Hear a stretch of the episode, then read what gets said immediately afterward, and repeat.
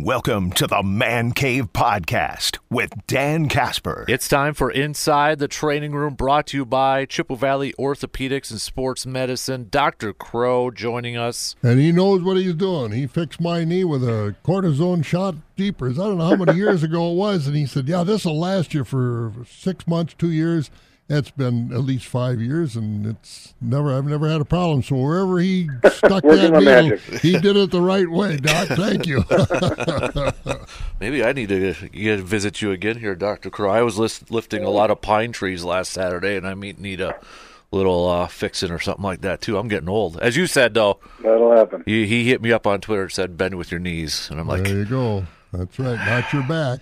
Doc caught me. He caught me. So, hey, we got combine stuff going on here, Austin, and I kind of want to lead off with a player that he got hurt this season, and it's Anthony Richardson, the quarterback for the Colts, and Colts front office people saying he's progressing well. He just finally started throwing the football as of recently here, but we remember he had that shoulder injury, a couple shoulder injuries, but he had surgery during the season here.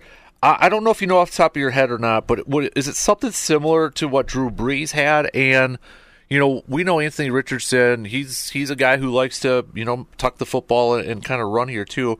But with a shoulder injury like that, do you think he's going to have to really kind of change his style of play and maybe not run as much with that injury?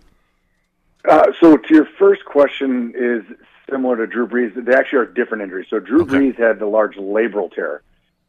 Richardson has what we call an AC separation. So we've talked about that injury in the past, but just to touch base, that's where the clavicle comes over and joins the shoulder.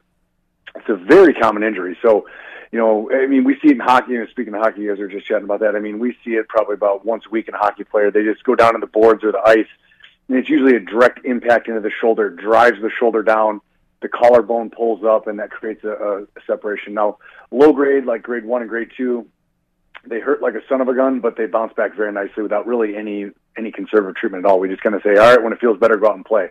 Well, once you get into a grade 3 and higher where you have complete disruption of the ligaments, that can create a problem, certainly in a pro football player's throwing shoulder. So it's not a super common surgery, but it's certainly one that we do.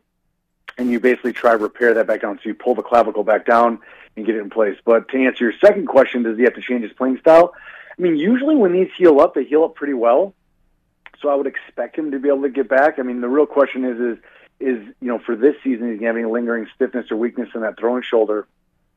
I don't expect a lot, but I'm assuming as he gets into it. And then, of course, there's the mental part of the recovery where him, being a guy who uses his feet, is he going to think twice about rushing because of that? And that may be part of it.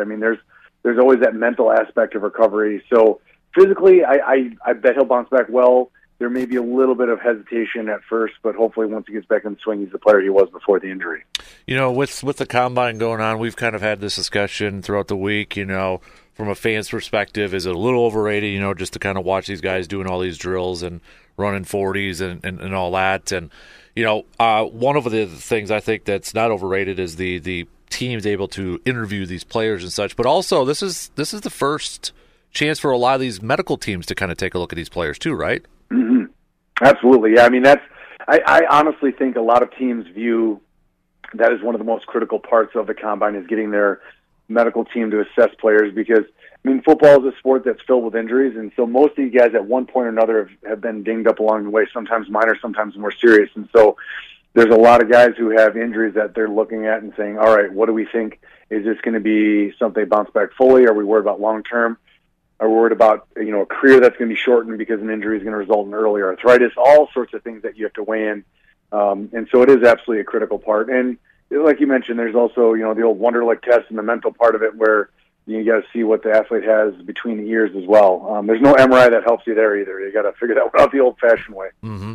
I took the Wonderlic on the air live last year. I tested really well. I should have been to the combine, so... Under pressure, baby. Right. I excel under pressure. So, Austin, I also wanted to – we had a couple questions from listeners here really quick, and since we're talking about the combine, I saw this, and I retweeted. I don't know if you saw the video or the tweet from Braelon Allen the other day, but it was a 33rd team or something like that. I think it's Trey Wingo's website, but they tweeted a picture of Braelon Allen lifting weights. And, I mean, we know Braelon Allen's jacked, right? I mean, he's a big kid. Braelon Allen tweeted back, he said, I was 17 in that picture, to which JJ Watt tweeted, dude, this is what I looked like when I was 17. And, you know, he's like skinny and all that. Oh, yeah. So one question from a listener said, is there any potential future issues with maybe a 17-year-old being that built or you know, being that muscular or putting a lot of, you know, I guess using a lot of weights and at that early of an age or – I guess I don't know if they're assuming maybe like a growth spurt or something like that, but is there any risk to being, I guess, that jacked at that early age? Do you know? I also did not suffer from that problem. No. Short answer is no. I mean, there was the old adage of like you don't want kids starting to lift too soon. There's not a lot of evidence that that's really an issue. Now, you want to be smart about overuse injuries in young kids because their growth plates are still open. But there's not a study that says if you lift weights that you're going to be shorter, that you're not going to have the same kind of growth potential. So I think that's been put by the wayside. But there are a whole set of problems that young athletes deal with that more mature musculoskeletal people, aka adults, don't have to deal with. So people will ask me that pretty frequently, like, should I hold my kid back from lifting and keep him out of that? And the answer to that is no.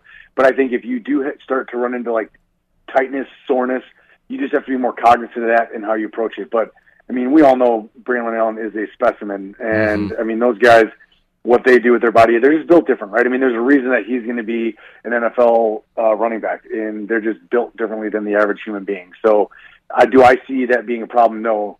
And it really, and in a lot of ways, it's actually protected. When they're stronger, it stabilizes the joints. So, you know, as long as they do it the right way, not a problem. Another question we had from a listener was kind of maybe a little off topic, but what's Dr. Crow's thoughts on everybody wearing those KINS tape? I'm assuming kinesiology tape that they're referring to? Yep. So what are your thoughts on that? Kinesiology tape. I mean, you know, there's not a lot of evidence that says that it's super, super helpful. I have plenty of patients who like to use it, so I often defer to them and say, hey, give it a shot, see if it helps. It's usually put on by either physical therapists or athletic trainers. Some people swear by it. So, you know, basically it's a stretchy tape that you put on around a joint. There's certain patterns that are supposed to be to address muscle issues, tendon issues, instability, et cetera. Again, I mean, do I think that a little bit of stretchy tape on the skin is going to be able to really stabilize the joint beneath it? I don't think it makes a tremendous difference, but there's also probably a little bit of placebo effect or patients feel like they're more stable.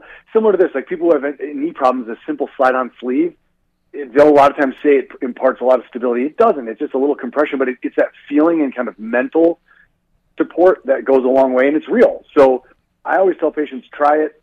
If you feel like it helps, go for it. If it doesn't, then get rid of it. And I'd say, you know, there is certainly a subset of people that are firm believers, and it's not going to be dangerous. So that's, you know, with a lot of things, as long as it's not going to be harmful, try it. If it works, great. So kind of maybe like a placebo effect a little bit? A little bit. I mean, I think there might be a little bit more than just that, but I'm not pushing it. We'll put it that way. Right. Go ahead, Bob. Doctor, I'm watching this whatever they're doing in Indianapolis now. Combine, yeah. Combine. And they're talking about one guy wasn't going to participate because turf toe. What exactly? And I've talked to other people who've had, and they said it's excruciating pain when you put the shoe on. Doc's had it too, yeah. I mean, so explain is that a sprained toe? Is it inflammation of the toe? Because turf toe, I've never had it, but people that have had it said it's excruciatingly painful. So from a personal standpoint as well as professional, what is it and how does it affect you? Yeah, I'm a turf toe survivor, so yes, I can speak to this. It's a sprain. So it's the big toe. So it's we call it the great toe. And so the joint at the base of the toe, it's called the first MTP. The bottom has something called the plantar plate. So it's a very thick ligament, and it basically helps and allows us to help push off. So it's a kind of a combination of the actual structural stability, but it also plays a role in the great toe flexor. Well, what happens is you get excessive dorsiflexion or basically bending of the toe. And the reason why it's called turf toe, it doesn't have to happen with turf, but it's basically that when turf was really becoming popular, it happened more commonly where the foot gets stuck in the turf and then a load applies to the foot and it basically bends the toe back too far and it tears that plate. So it's AKA sprain. Mild cases can be that. They can be mild. It aches for a little bit. People can play through it. You'll wear a special orthotic. Higher grade cases where you actually tear the ligament completely can be a devastating injury. I mean, Deion Sanders' career was cut short by it. I had to have surgery on my foot in college because of it. I mean, it's a very painful. Every time you push off, it hurts. So that includes walking. So it is a painful injury, and you just lose an explosive step because when you try push off, it's a stabbing pain in your foot. So it doesn't sound like much, but when an athlete has a high-grade turf toe, it can be absolutely career-threatening because there's surgeries that work fairly well, but they don't always get all of that motion and strength back, and it can be a big deal because, as you might imagine, a football player needs to be able to push off and load hard, and if they can't, well, that obviously affects their ability to function. Would that be an effect that Deion Sanders had? Because it's been publicized now that if he hasn't already, there's a foot going to have to be amputated. That wouldn't be a result of turf toe, would it? No. I think that has to do more with vascular disease. I think he may have diabetes as well. But no, that's not directly related to that. No, that was back in his playing time. We got another quick question here from this looks like it's from Ben. He's like, Doc, I apologize, but I'm a Packers fan, so I got a Packer question here for you.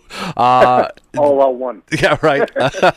He said, one of my guys that I would love to see the Packers draft is the kid Cooper from Iowa, but he's recovering from a broken fibula back in November. Could there be any long-term concerns with a broken fibula when he gets back to playing? The answer is, I mean, it can always be a problem, but traditionally fractures around the ankle do fairly well, as long as they're isolated injuries. You can get collateral damage to the cartilage surface or the tendons that tend to be more long-term issues.